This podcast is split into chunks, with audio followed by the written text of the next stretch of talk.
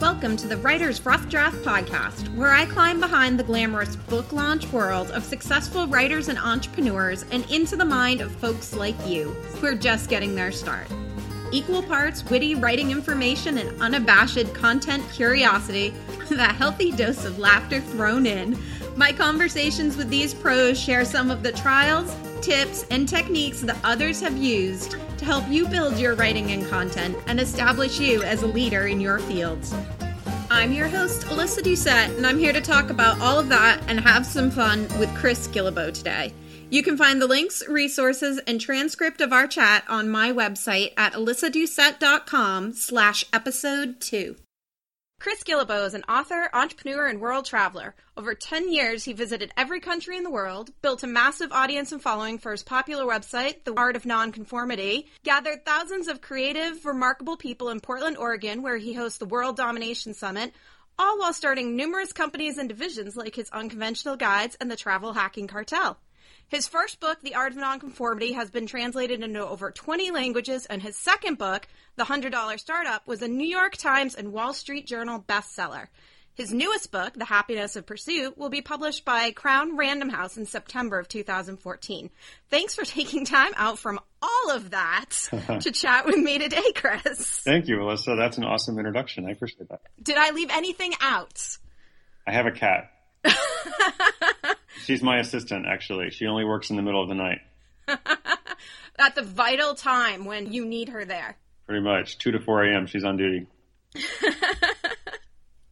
now, I'm going to go back. I'm guessing you didn't start out just writing books when you started writing. That's correct. I started writing term papers that no one ever read in my graduate school program. I liked the process of writing it was just a little frustrating that I would spend like weeks in the library and doing all kinds of research and then writing multiple drafts and then maybe two to three people in total would read the papers. So I wanted to go a little bit broader.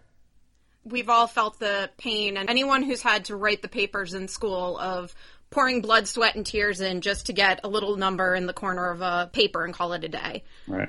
How did you make the jump from grad school writing papers to extremely popular website and everything else? Yeah, it was definitely a jump. It wasn't like, you know, graduated right from grad school and then all of a sudden, you know, popular blog or whatever. I mean, I did start a blog. That was the step. And that was a small step in the sense that it was really easy to do it. Like anybody can start a blog. You know, there's no hindrance or there's really not that much technical difficulty in doing so. Um, and it made a really big difference in my life right away, not in terms of thousands of people reading it, but I just, I really enjoyed the format and the process of blogging. I loved being able to just write something and then have it out in the world. And even if it was just a few people in the beginning engaging with it, I just found it to be really powerful. And so I guess I knew right away, like once I started publishing content online, that it was something that I wanted to continue to do. And then I did want to write a book. So probably for the first six months that I'm publishing content online, I'm also trying to think, okay, what will the book be about? And how does that process work? And how does one get an agent? And how does one write a book proposal? And all that kind of stuff. So I was exploring that world at the same time that I was publishing the content online and trying to just recruit an initial audience. Uh, so the blog that you started was that Art of Nonconformity? It was indeed. Yep. And how long between starting? Actually, let me back up because I'm a huge fan of Art of Nonconformity. Thank you. Did your guide to world domination was that out at the very beginning of Art of Nonconformity? Not at the very beginning, but pretty soon thereafter. I would say maybe it was like month three or four. So I was also writing that, um, the Brief Guide to World Domination. It was a manifesto. It was a free online content. Um, it was just kind of a document that kind of offered a perspective of how I view the world and here's what I'm doing with my project. And I'm going to be visiting every country in the world. So I want to invite you, the reader, to come and join me on that. And so that was something that was happening in the process of beginning to blog, publishing the manifesto, trying to get the book deal or whatever would turn out with that. So there was a lot in the first year, but I'd also been thinking about it a lot. You know, the whole time I was wasting my time in the library at the University of Washington for a year and a half before I started the blog. I was thinking about what it would be like. I knew I wanted to do something like this. I wanted to travel and start businesses as I'd always done before, but I wanted to do so in a more public way and, and sharing it with people. So I'd actually spent a lot of time writing drafts and preparing some initial content so I would know like when I started that I would be able to at least keep it going for a while. Yeah, and when you started, you already had your own business that was supporting your actual lifestyle, as you know, writing free blog posts probably wasn't making you a ton of money to begin with, I'm guessing. Correct, correct. Yeah. I was an entrepreneur, so I did have a small business that I ran, but I could also see the writing on the wall because I actually wasn't making a ton of money from the business then, and I was making less and less money every month. And so even though it, it was great to have my bills paid and, and, be able to focus on the writing and the travel, like I knew something would have to change at, at a certain point. I didn't really have a great business monetization plan for the blog in the beginning, but as people started to engage and to subscribe and they ask a lot of questions. They ask questions about how I travel and how do I book the airfare and I've always used a lot of frequent flyer miles. People wanted to know how that worked. So I kind of did evolve a business model maybe in between six months and one year of having the blog. And so I, probably within a year, I was relying solely on my income from the blog. And I published another manifesto called 279 Days to Overnight Success that actually shared all those details and talked about the money in, in specific detail and how it came to be and the mistakes that I made along the way. Speaking of mistakes, because none of us start out, as you've already clarified, you know, writing a New York Times bestseller, or very few people, I should note, start out writing New York Times bestseller. Do you remember what your, not in the grad school rooms, but starting out with the blog, with writing your first drafts of your book, what was your writing routine? What was your daily routine looking like way back when? Yeah, sure, sure. I don't know if it's changed a whole lot. I mean, I'm doing different projects, but I guess uh, the routine has always been really focused on outcomes and focused on tasks. I'm a big fan of lists. I like to write lists. You know, I, I love to like, okay, here's my project. Here's what I got to do. And I'm going to write down all the goals and objectives for it. So I was really focused on a deliverable based schedule of, okay, here I'm up to date. I'm going to try to write two posts. I'm going to try to write a guest feature for somebody. I'm going to make a progress on the manifesto. Once it came to book writing time, then I'm going to figure out, okay, how does one write a book? And it can't be that complicated because there's lots of books out in the world and there's an average word count. So how many words is that? And how can I break that down into a series of days and steps? So I guess it's always been very much driven by the desire to produce and the desire to go from having nothing to having something. And, and I'm focused much more on that than I am focused on, on like a specific time schedule. I feel like focusing on the outcome is a lot better or more helpful, at least for me. Definitely. One of the things we first noticed when we started interviewing people was how many people were like, I can't write like a specific word count a day or write for a specific time a day. Right. I would rather get something out than worry about how many words I'm writing. Mm, yeah. So, starting out with this writing and jumping from really only having your university professors and thesis advisors giving you feedback to, you know, in 279 days becoming successful enough that a lot of people were giving you feedback. How did you feel starting to put out that writing at first? You know, it's kind of a daunting experience for lots of folks. It was so fun. It was so fun.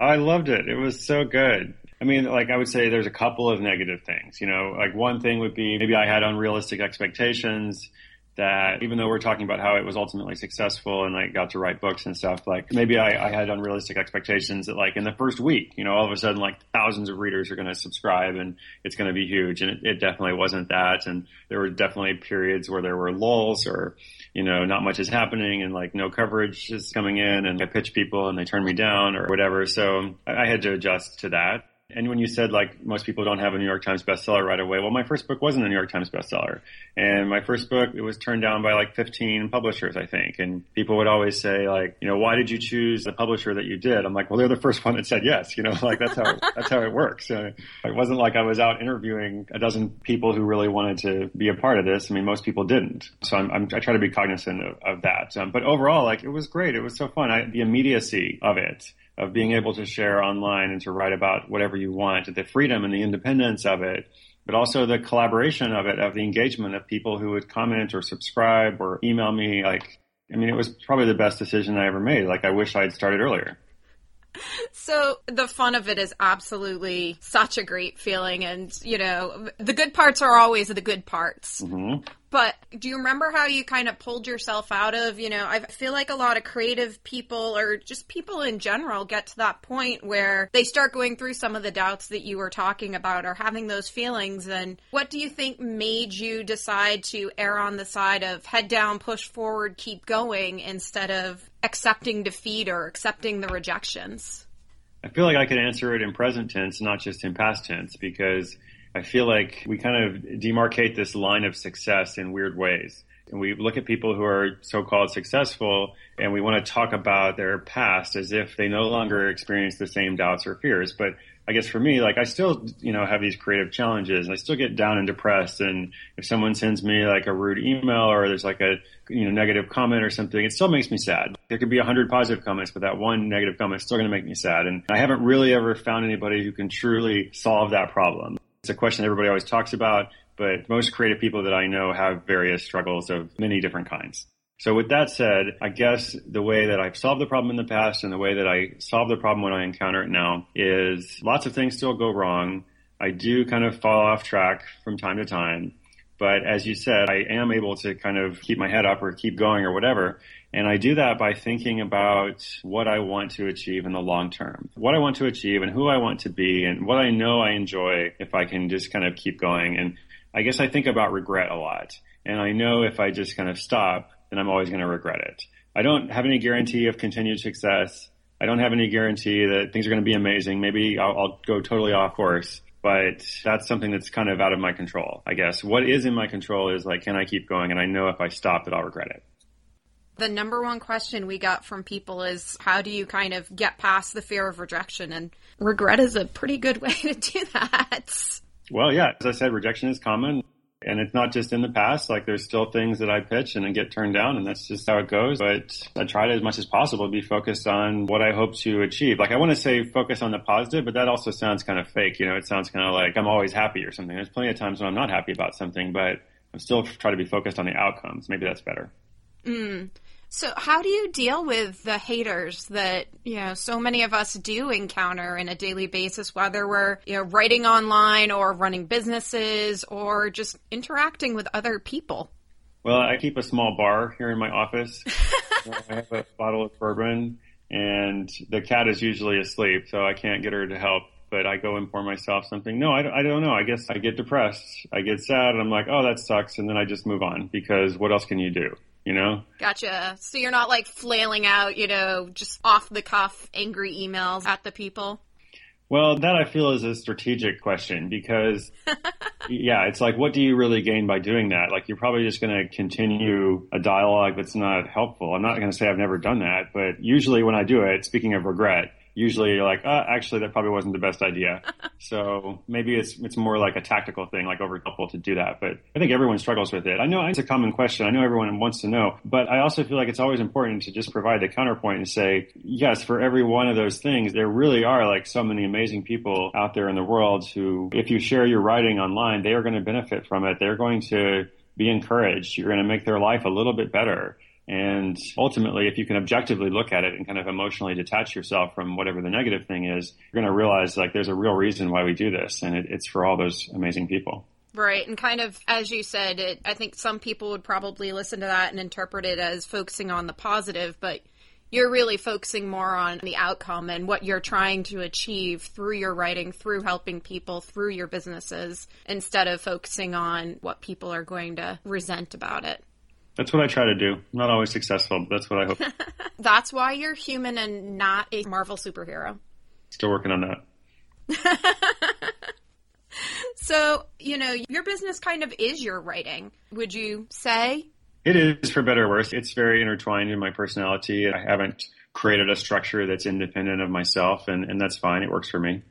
So, as we noted in your introduction, you're kind of a busy guy, you know. After I had to unfortunately cancel the first schedule of this, we had to postpone so that you could just jump on a plane and quickly head out to the Middle East for a couple days and come back.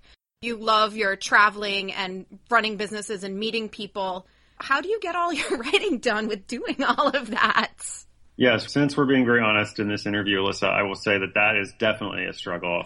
I definitely find myself writing less than I used to, and it bothers me. It's something that if I don't actively make time for it, then there are so many things that will come and encroach upon that.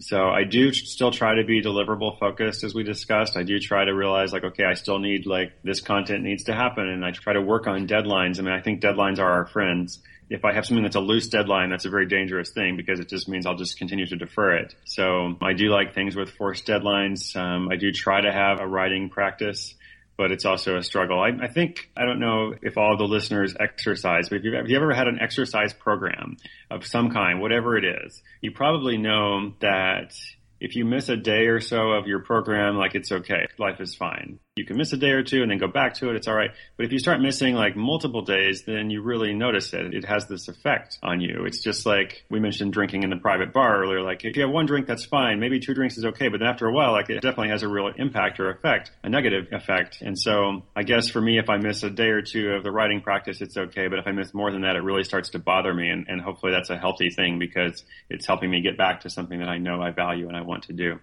Do you find that similar to that exercise stuff, you know, that first day back at the gym when you haven't been for a week and a half or whatever is generally an exercise, no pun intended, but an exercise in hating every single piece of gym equipment and weight machines and everything that you encounter over an hour long period. Do you find the same struggle when you haven't been writing for a while and that first day back, kind of the uphill battle? Yeah, that's a great question. I don't know if I've thought of it that way before, but I don't know why because it's definitely a good analogy. Yeah, I think maybe it's like you expect it to be effortless and you realize like, oh, there's there's this work aspect of it. Like we keep talking about how it's fun, but there is also the creative process is not always fun. So yeah, I think I agree with that. Speaking of fun, we have a fun little section on the show that I like to do with everyone. It's the writer's lightning round. And so it's just a handful of questions. We're going to ask you as many as we can in two minutes, very quick for see if we can kind of jump into the inner psyche of your mind and kind of understand a writer a little bit better. So you feeling up to it? Awesome. Yeah, I'm pouring the bourbon right now. Perfect. That will make the answers much better. All right. Pen or pencil? Pen. Mac or PC? Mac. Coffee or tea? Both. Night or morning? Morning. Noise or silence? Ambient noise. Ooh, what's ambient noise? Like, there's some good Pandora stations. There's a Pandora Chill station. There's one on Spotify as well. Like good instrumental music. It doesn't have words that can distract you, but does provide like a good mood. Gotcha. Good writing or correct writing? uh, good writing. Lefty or righty? Righty. Weird or typical? Weird, I guess. school or no school? School ish. Outside or inside? Inside. Clean or messy? Clean. Teacher or student? Uh, pass. Ooh, crafty.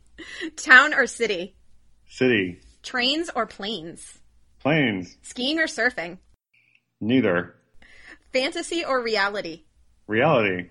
Love or money? Both. Introverts or extroverts? Introverts. Good content or good marketing? Both. Smile or game face? Game face. Money or fame? Wow, that's good. Uh, let's say fame. Call or text? Text. Be older than you are now or be younger than you are now? Younger.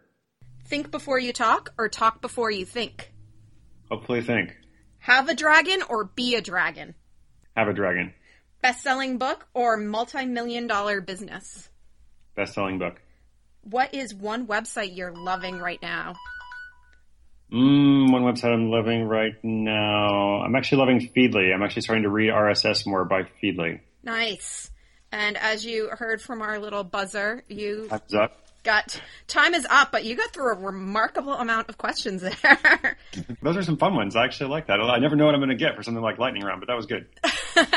we, we like to do it so that people can kind of get an idea of the questions beyond what a normal person asks during those lightning rounds. Because who doesn't want to know if Chris Guillebeau wants to be a dragon or own a dragon? Yeah, the masses are just clamoring for this. There'll be at least five downloads of this episode. Speaking of good content or good marketing, that's just released right now. That will be the marketing line for this particular podcast. Awesome. Sounds good to me. All right. So thank you again for joining me on the episode. Where can listeners find your writing and business stuff? If they can manage to spell my name, they can go to chrisguillebeau.com. They can type in something similar to that in Google. It'll probably send them to that. My new book is called The Happiness of Pursuit, and I'm doing a tour to more than 40 cities where I would love to see them. So the information on that's also on my website. Fantastic. And do you have any parting thoughts for our listeners? My parting thoughts are I'm glad that your listeners are engaged in writing and interested in hearing more about it, and I hope they will go and do something with it today. You can find this episode's notes and resources at alyssadoucette.com slash episode 2 and the Writer's Rough Draft full archive at alyssadoucette.com slash podcast. If you want to talk more writing with me or just say hi, you can always catch me on Twitter at Alyssa This show is produced and published by my outstanding content management team over at writingbusinesswell.com. Thank you for listening on iTunes, Stitcher, SoundCloud, or right off the site you love listening to writers talking about their writing path as much as I love talking to them about it, then please leave us a quick five star review. Reviews and sharing your favorite episodes help me get the word out and get more people on the show. So thank you for doing that, and thank you for listening to me geek out today about writing with Chris Guillebeau. Till I'm in your earbuds next Tuesday, go create your own compelling content and make some words sexy.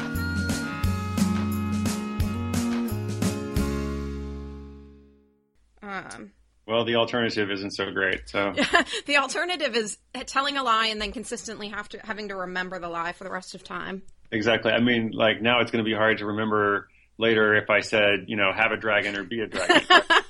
it's great because some, sometimes there's going to be like a Gawker article article that's like, you know, I don't know, who knows.